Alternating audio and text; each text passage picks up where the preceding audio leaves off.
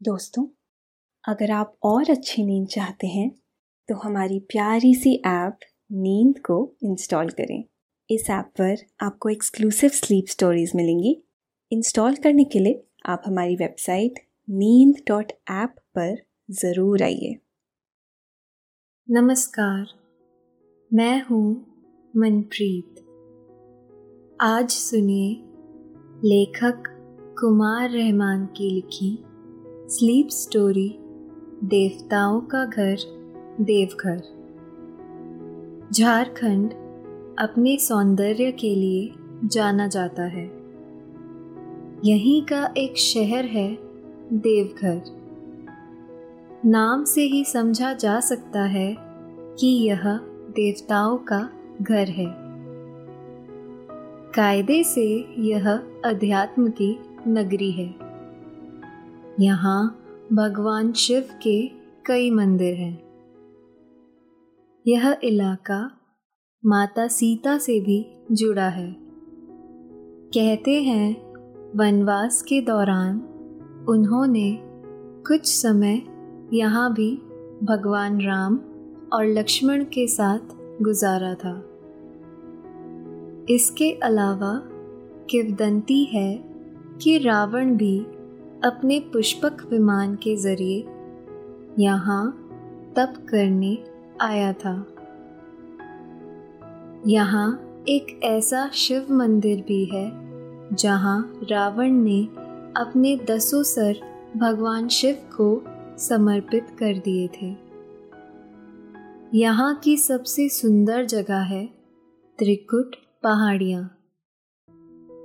तीन पहाड़ियों वाले इस इलाके में रोप वे के ज़रिए जाया जा सकता है।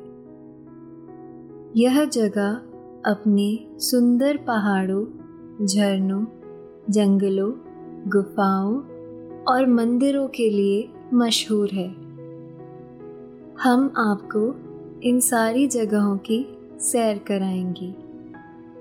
लेकिन पहले आप अपने आसपास की सारी लाइट्स ऑफ़ करके आराम से लेट जाइए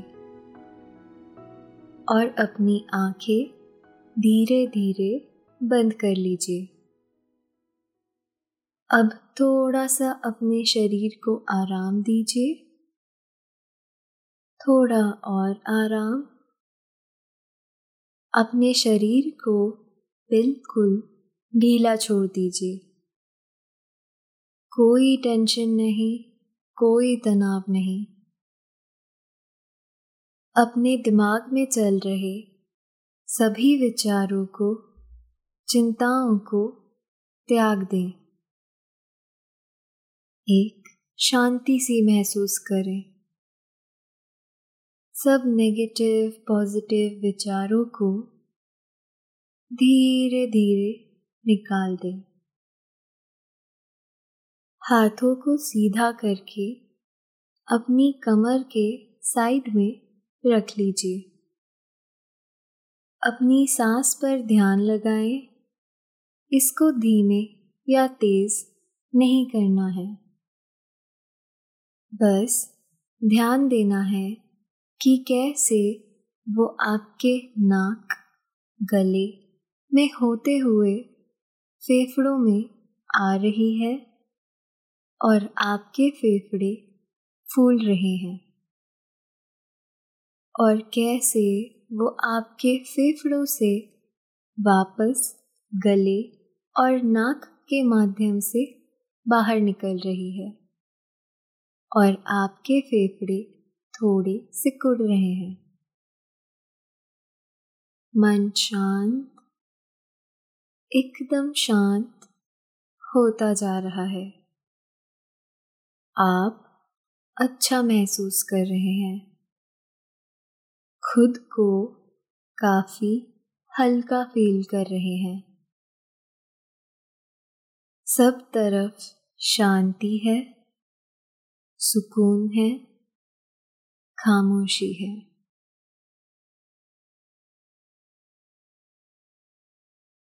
देवघर, यानी देवताओं का घर यह झारखंड का एक शहर है।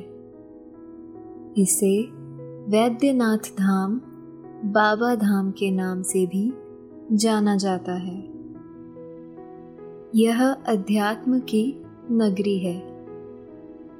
ऊँचे ऊँचे पहाड़ों वाले इस शहर में पहुँचते ही अध्यात्म के दर्शन होते हैं। बल्कि कहें कि यहाँ बहने वाली बयार में अध्यात्म रचा बसा है तो ज़्यादा ठीक रहेगा। यहाँ भगवान शिव के कई मंदिर हैं। यहाँ एक प्राचीन शिवालय भी है। सावन के महीने में यहाँ भोले के भक्तों का जमावड़ा लगता है। शिव भक्त बिहार के सुल्तानगंज से गंगा जल लेकर यहाँ आते हैं। देवघर से यह जगह तकरीबन 105 किलोमीटर दूर है। भक्त यहाँ जल चढ़ाने के लिए पैदल इतना लंबा सफ़र तय करके पहुँचते हैं। शिव भक्तों के अलावा भी यहाँ साल भर पर्यटकों का मेला लगा रहता है। इनमें देश के अलावा विदेशों से भी बड़ी संख्या में पर्यटक आते हैं। ऊँचे ऊँचे पहाड़ों पर यहाँ कई मंदिर हैं। कुछ के रास्ते तो इतने संकरे हैं कि लेट कर जाना होता है। आज आप देवघर घूमने के लिए निकले हैं। ट्रेन का यह सफ़र सुहाना था। मौसम भी खुशगवार है। आप देवघर रेलवे स्टेशन पर ट्रेन से उतर चुके हैं। स्टेशन पर पहुँचते ही आपको अध्यात्म के दर्शन होते हैं। स्टेशन के मुख्य गेट पर एक सुंदर मंदिर बना हुआ है।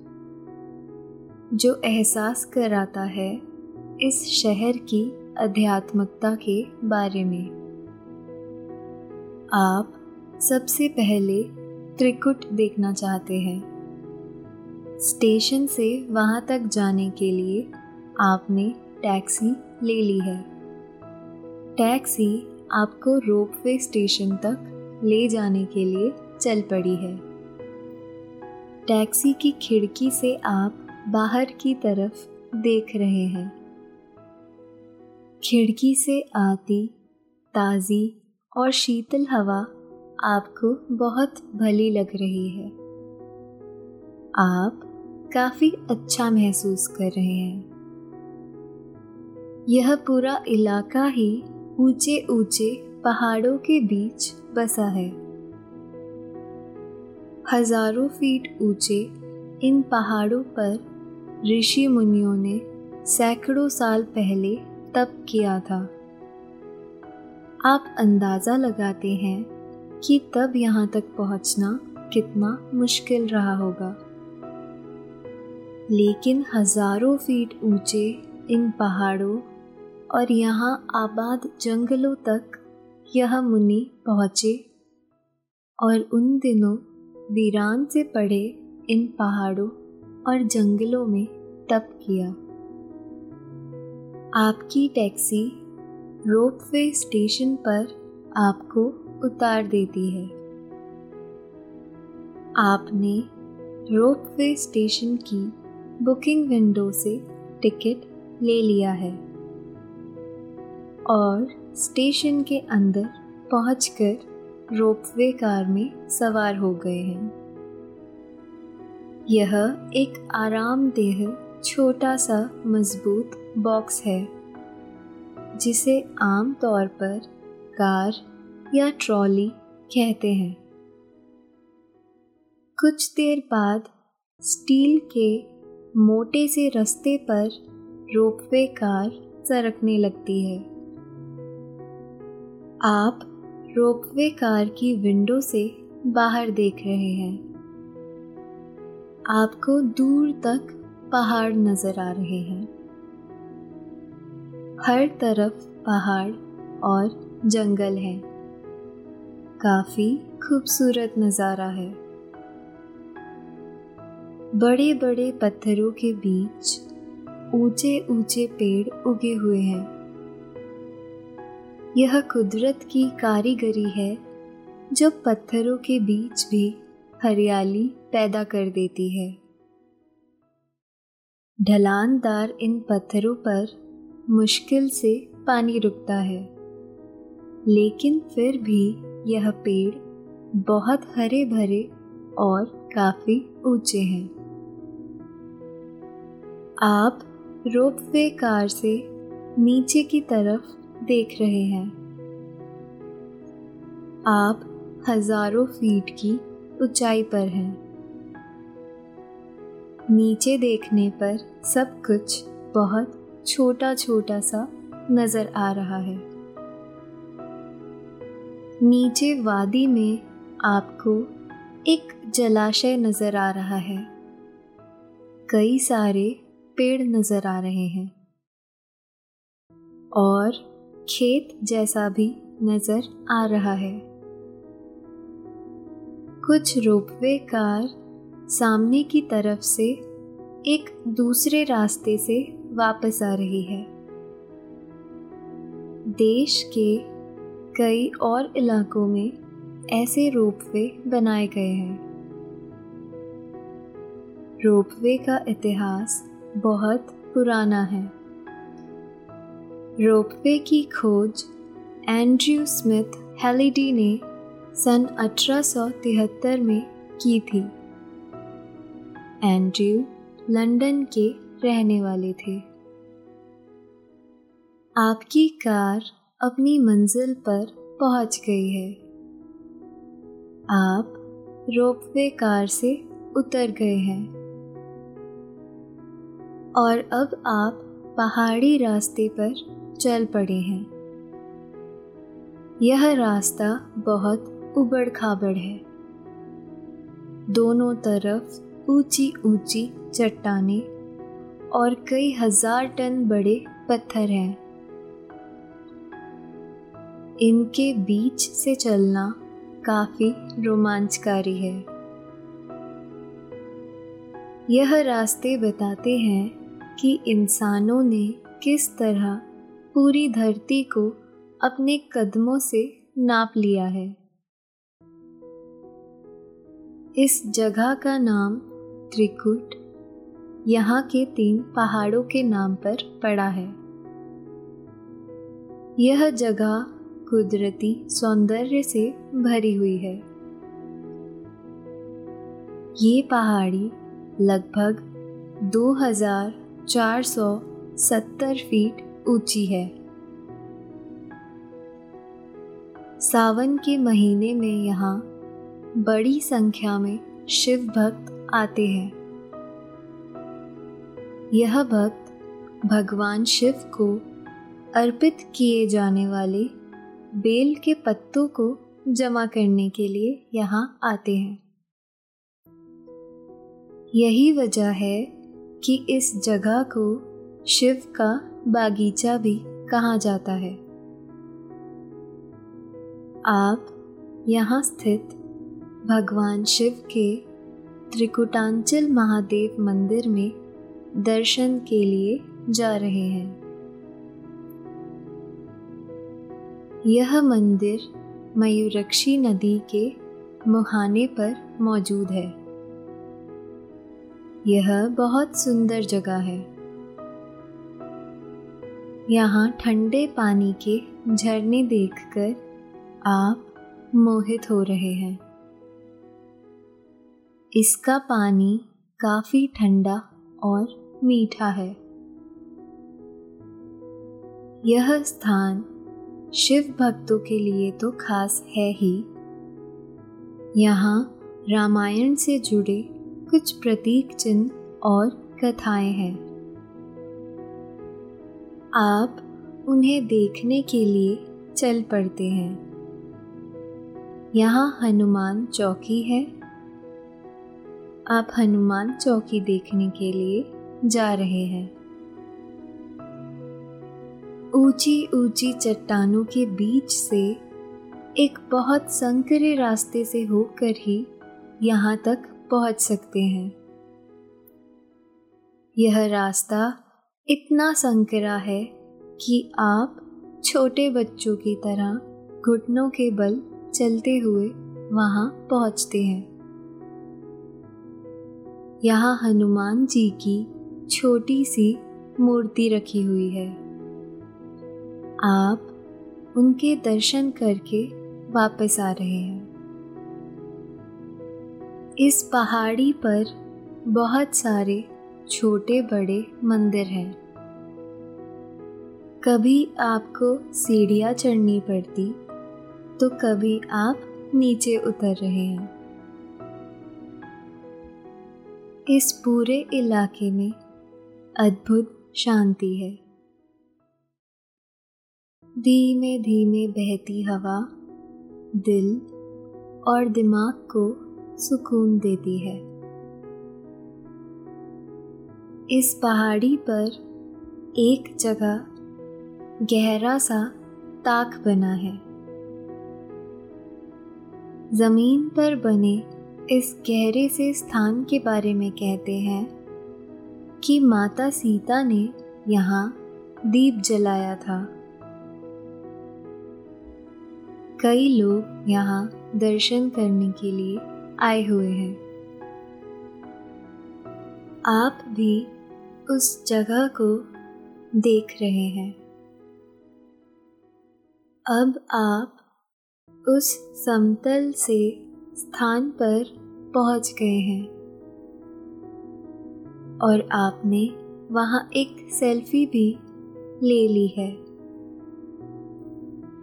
यह एक समतल सी चट्टान है।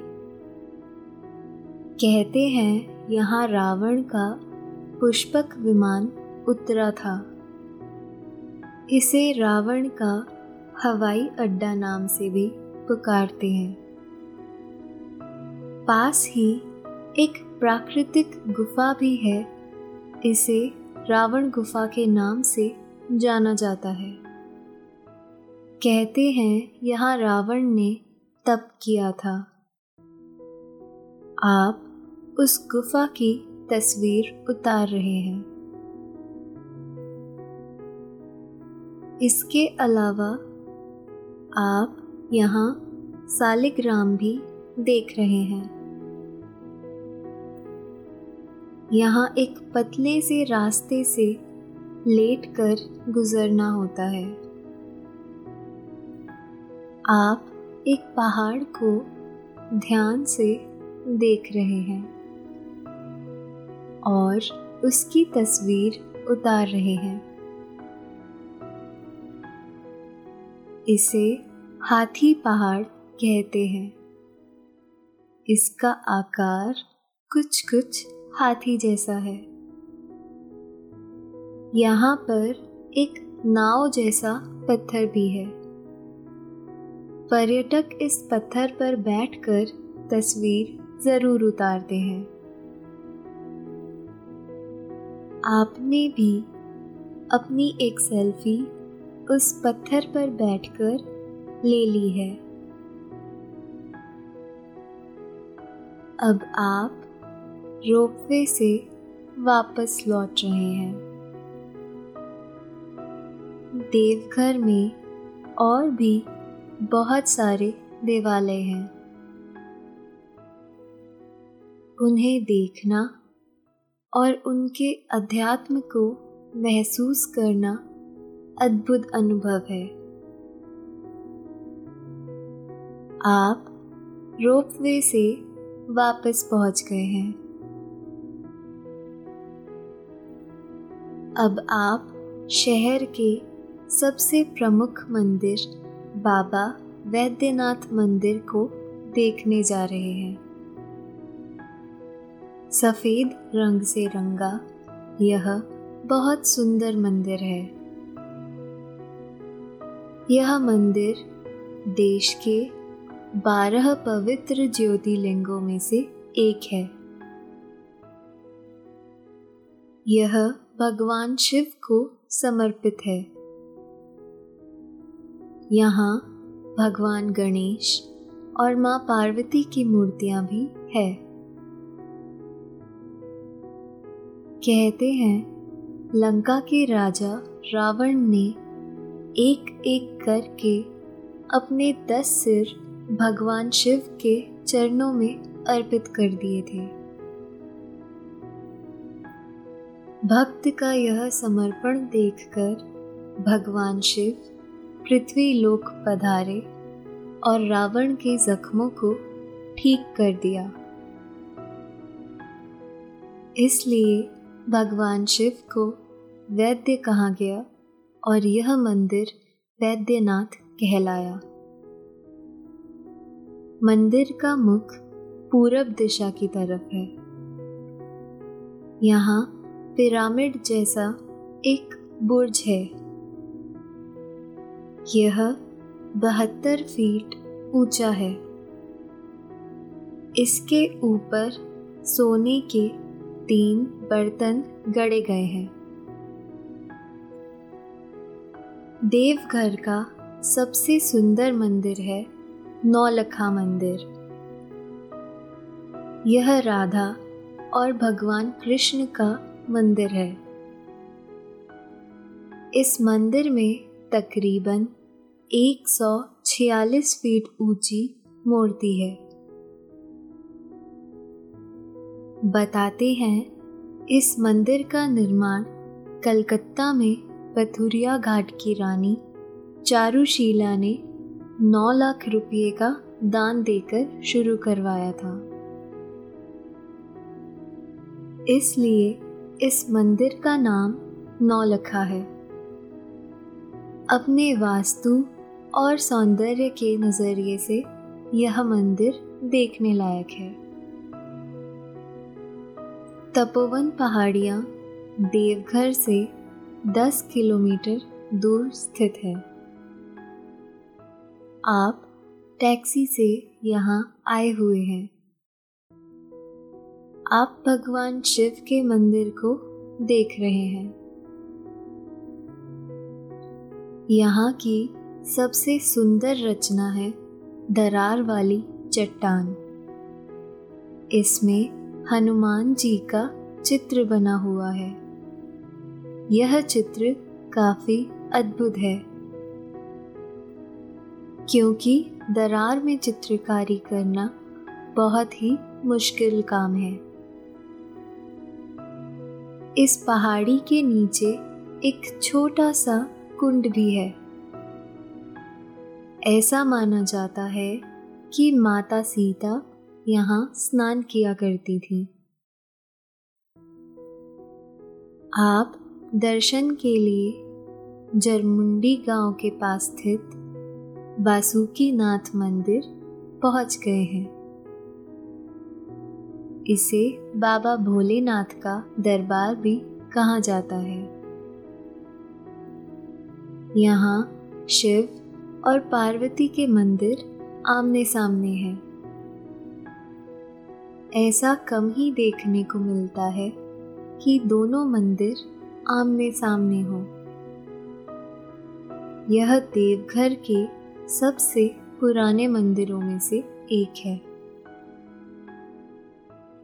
इस मंदिर के दर्शन के बाद अब आप नंदन पहाड़ की तरफ़ जा रहे हैं। यह जगह नंदी मंदिर की वजह से मशहूर है। शहर के किनारे यह पहाड़ी स्थित है।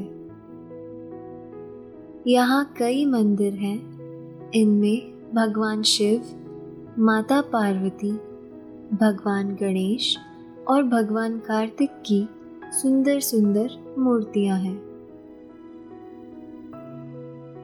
कहते हैं, जब भगवान शिव के वाहन नंदी ने शिवधाम में ज़बरदस्ती घुस रहे रावण को रोकने की कोशिश की थी तो गुस्साए रावण ने नंदी को इस पहाड़ पर फेंक दिया था। मंदिरों के दर्शन के बाद आप यहाँ के पार्क में आ गए हैं। यह पार्क बहुत सुंदर है। यहाँ कई तरह के झूले हैं। यहाँ एक छोटा सा मछली घर है। इसमें तमाम तरह की सुंदर सुंदर मछलियाँ मौजूद हैं। पानी में तैरती इन मछलियों को देखकर आपको बहुत अच्छा लग रहा है। यह मछलियाँ कितनी शांत और सुकून से भरी हुई हैं। यह सिखाती है आपके पास ज़िंदगी में जितना भी स्पेस है, उसमें खुश रहा जा सकता है। पार्क में एक हँसी घर भी है। आप जिज्ञासावश वहाँ पहुँच गए हैं। यहाँ तमाम सारे शीशे लगे हुए हैं। इनमें आपकी छाया अजब अजब तरह से नज़र आ रही है। आप भी अपनी बनती बिगड़ती और कार्टून जैसी दिखती तस्वीरों को देखकर मुस्कुराए बिना नहीं रह पाए हैं। आप यहाँ से निकलकर अब झील की तरफ़ जा रहे हैं। धीरे धीरे शाम हो आई है। झील के किनारे आप एक बेंच पर बैठ गए हैं। शाम का साया झील पर पड़ रहा है।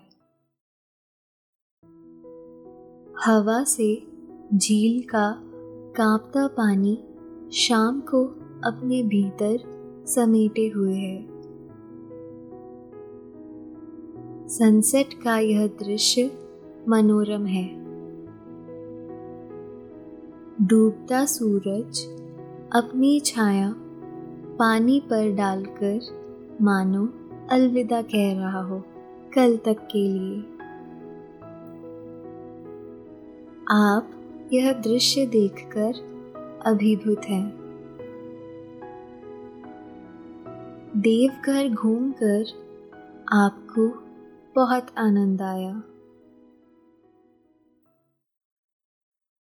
आपने यहाँ की तकरीबन सभी जगह देख ली है। आप एक होटल में खाना खाकर लेट गए हैं। आप काफ़ी थक गए हैं। नींद आपकी आँखों में भरी हुई है। और आप आराम से गहरी नींद में सो गए हैं।